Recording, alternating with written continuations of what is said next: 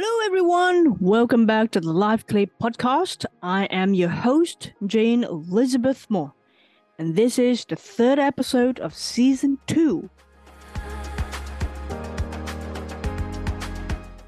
The second season is really special because it is all about being an authentic you. Whether you are talking about leadership or becoming a better person or becoming successful entrepreneurs or in any activities, being authentic you is very important.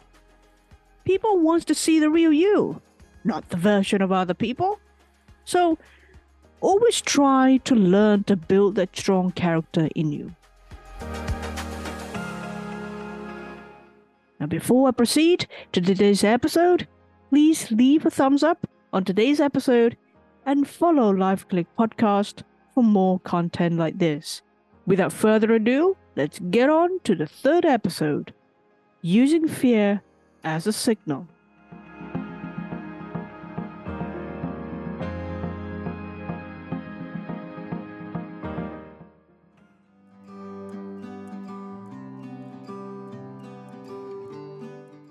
I read a book called Victory Through Mary, written by Frank Duff, the founder of one of the largest Catholic movements called the Legion of Mary, in which I'm one of the members. One thing that caught attention was his idea on fear from the book. He said, quote, If in your ordinary life you set yourself to do anything worthwhile, fear will automatically rise up in front of you. If fear does not present itself, you are either a freak or you are leading a low level existence. Very probably you are shirking the grim and worthwhile things of life. I take it that there are not many freaks here before me. Therefore, if you are not constantly encountering fear on your road, you are not trying to lead a high level life. Unquote. Of course, he was speaking based on religion point of view, specifically as members of Legion of Mary. However, whether it is a religion point of view or otherwise, he made a very good point that also applies in the real world. Now let's start by asking why do we fear? Fear is a natural reaction, but why do we fear? Simple answer is because we don't want to fail. And sadly, majority of the people turn that fear into a negative thing.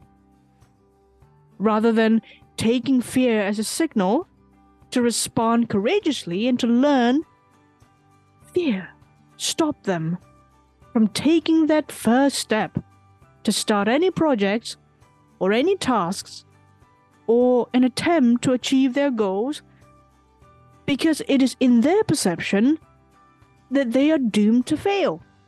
The excuse is simple. They said it is because of zero or lack of experience, because of the lack of skills, because they don't know what to expect or what to do. So they quit before they even started without realizing the project or tasks in front of them are something that is worthwhile and would do good to them. Maybe the projects would help them to develop the skills they needed, or maybe the tasks or projects before them could help them grow as a person and a changed person. A person who could finally move towards achieving his or her goal. So here is another thing. Fear could also mean that you want to deliver whatever task has been given to you and you want to give your best, but you are just unsure. And you will never have a chance to do those if you decide that you are doomed to fail. In 2018, I became the president of the Federation of Sarawak Journalists Association, or FSJA in short. Now, there is a need of explanation here. FSJA is sort of like an umbrella association for journalist associations in Sarawak. FSJA has four associations under it. The associations are Kuching Division Journalists Association, or KDJ in short, North Sarawak Journalists Association, or NSJA in short, Sibu Journalists Association, or SJA in short, and the Institute of Rejang Journalists, or IRJ in short. All these four associations would take turn to take over FSJA every year. So, whoever take over FSJA must be the organizer of Kenyalang Journalism Awards. President of FSJA would be the organizing chairperson automatically for this event. The Kenyalang Journalism Awards is the most prestigious awards night to the journalists in Sarawak. It is a state event and it is a big event. It is like Oscar for journalists in Sarawak. So, since it is such a monumental event for the journalists in Sarawak, preparation works normally take almost a year. Now, that year, in 2018, it was IRJ's turn to take over FSJA. The president of IRJ would automatically be the president of FSJA. Now, that year, I was sort of like being forced into accepting the role as the president of IRJ. Meaning, I also had to take up the role as the president of FSJA and automatically become the organizing chairperson of Kenyalang Journalism Awards. That was why I refused to take up the leadership role the minute they asked me to. However, I accepted the offer eventually. The reason why I accepted that role, not because I had the confidence to be the organizing chairperson of Kenyalang Journalism Awards, or to be the president of IRJ or FSJA. No.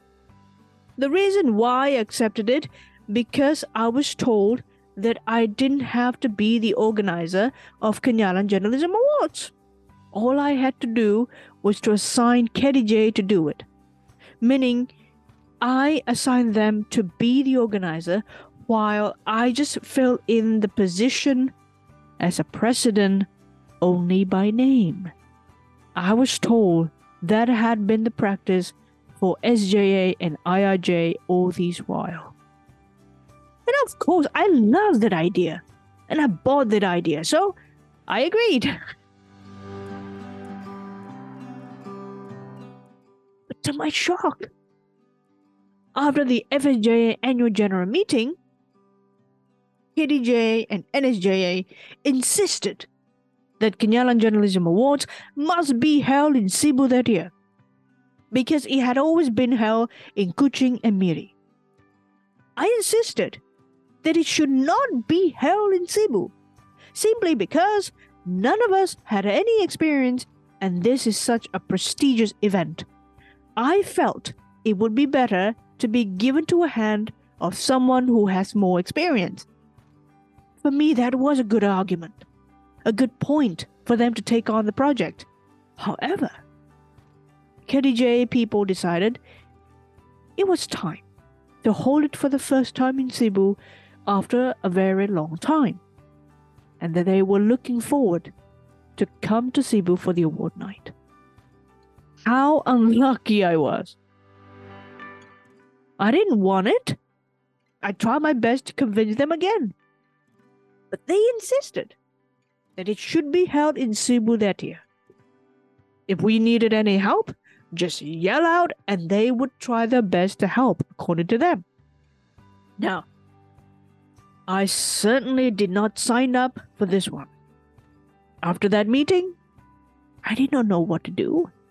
I was at lost. I didn't have any experience of becoming an organizing chairperson before. And suddenly I had this big project being thrown at me. I did not know what to do. It would be a failure, I thought.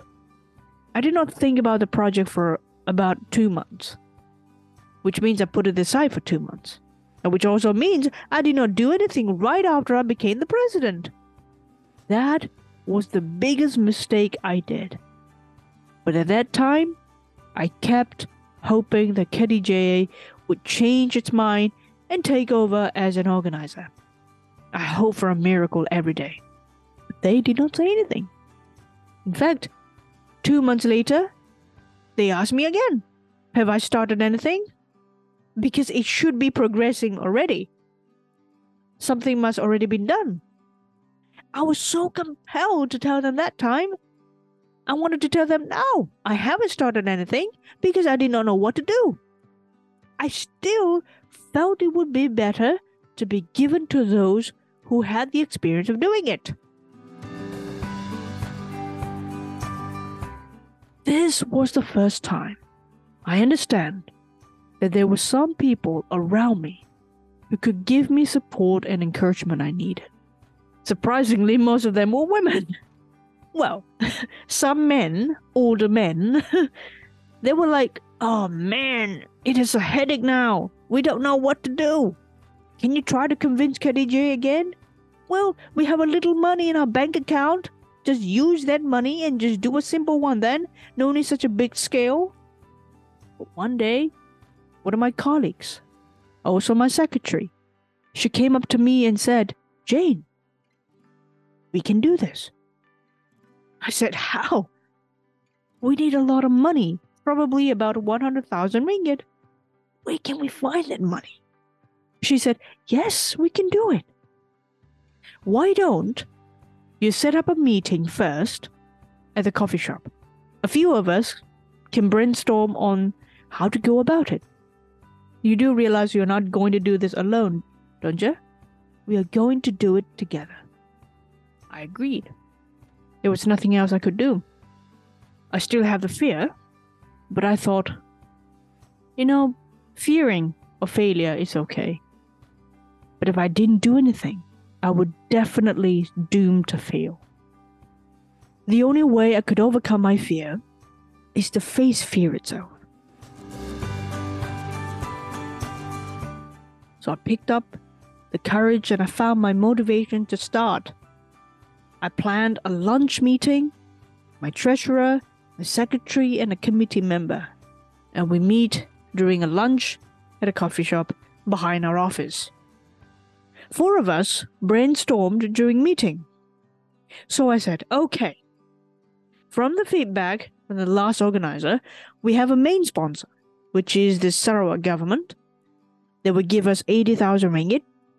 Then we have three gold sponsors, Shell, Petronas, and Sarawak Energy Berhad. Each of these company will give us 50,000 ringgit. So, with the main sponsors and the three gold sponsors, we have 230,000 ringgit. However, we cannot use that money because that money is only the prize money. So, which means we don't have to worry too much about the prize money. We might have to find more money for the prize money because it would not be enough. But that is not such a big deal. Okay, now, what else do we need? We need money for the trophies, certificates, with judges, venue, food, t shirts, door gifts, multimedia, photography, magazines, accommodations, transportation, and so forth. So I believe we need a budget of about 100,000 ringgit for the event to be successful.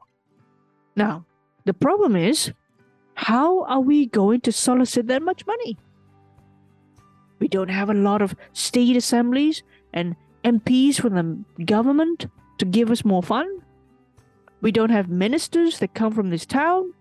Nevertheless, we came up with a plan to ensure that the big companies would also support us and at the same time, they would feel that their contribution are recognized. So slowly, our team started to build. Each of them had their own task to do. Slowly, we came up with a better plan. And fast forward, the event was a great success. A lot of them commanded the night and how we actually did differently. that was one of the best awards nights, if not the best night that they ever have. Yes, if we talk about the event, it is the result that mattered. We delivered what we were set out to do. Not only the winners were happy, but the sponsors were happy too. People will always remember that IIJ made it happen and that brought glory to our association. However, at the end of the day, it is a personal growth that matters to me. I learned several things about organizing an event. I learned a little bit about leadership, and I could see what I could do if I really pushed my own boundaries a little bit. I'm trying to live a high level life, as Frank Duff said. Throughout this journey, I learned to respond with courage. I contacted people to talk about the project. I met with CEOs, big bosses, leaders in the company, and talked to them about my plans and listened to their suggestions. I made my presence known to them and gave them confidence that yes, we have a team that can deliver. Did I feel scared making that phone calls and meeting them? Yes, I did. But I told myself that if I let my fear to control me now, it will control me forever.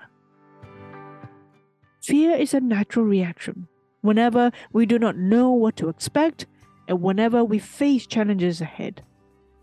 However, without fear, you will never understand courage. Without challenges, there is no growth. So, fear can turn into a good thing when we use it as a signal to respond the challenge courageously and to do the best we can in our task.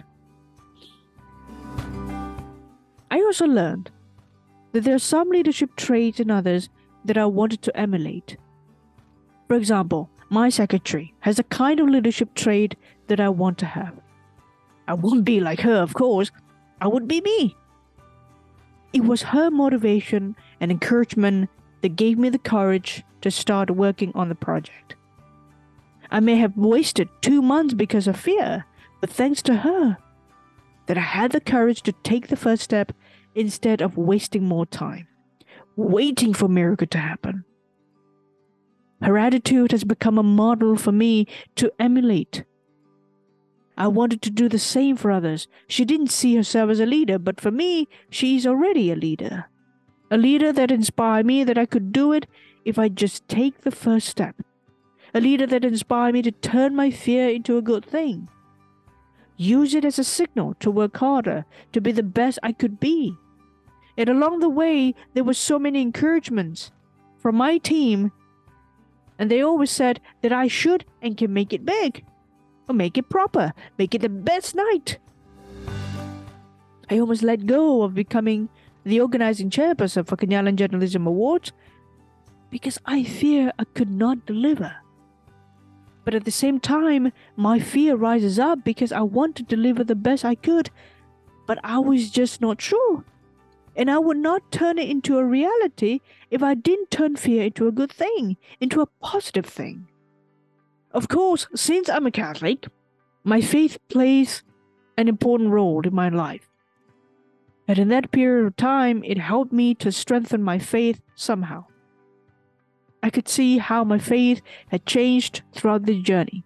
I became a prayerful person since then.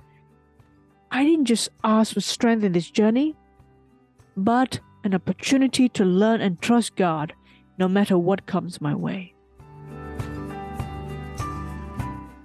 I was actually inspired by St. Francis of Assisi, and my favorite quote is this quote, First, do what is necessary, then do what is possible, and before you know it, you are doing the impossible.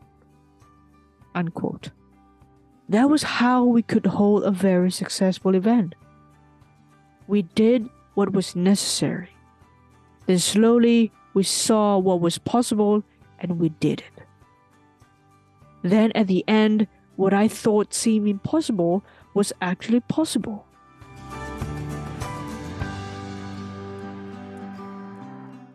I learned that fear should not stop me on my track.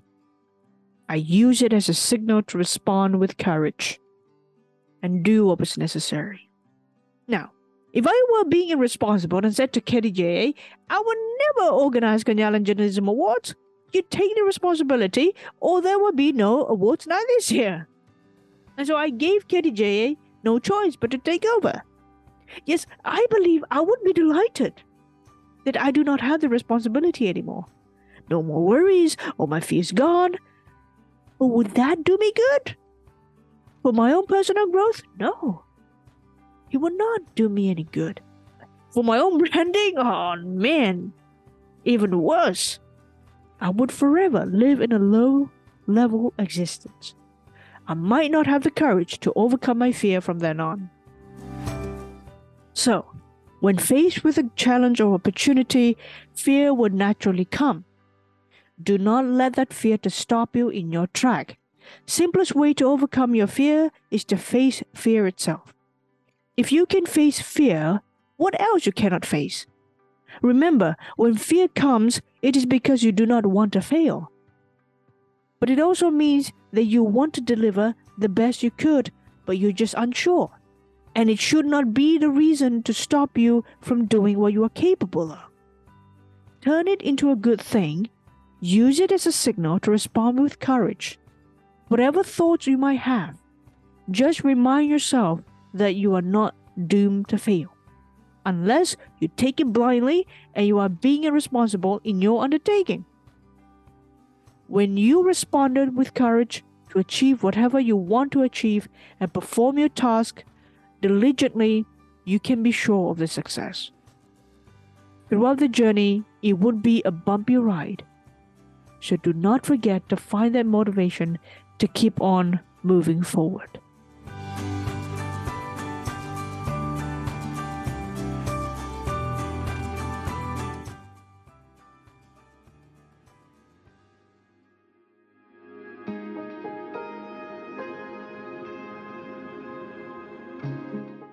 That's all, folks. I hope you enjoyed today's episode, and if you did, don't forget to like it and share this episode to your friends and families, and especially those who need some encouragement.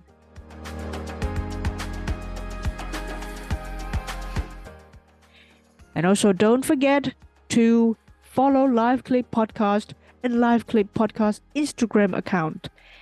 And also, please leave a comment. What do you think of this episode? I would love to hear from you.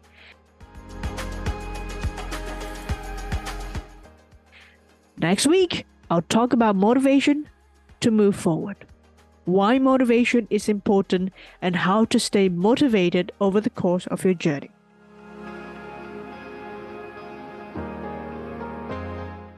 So, this is Live Clip Podcast, and I'm your host, Jane Elizabeth Moore, and I see you in the next episode. Until then, stay safe and stay well. Bye bye.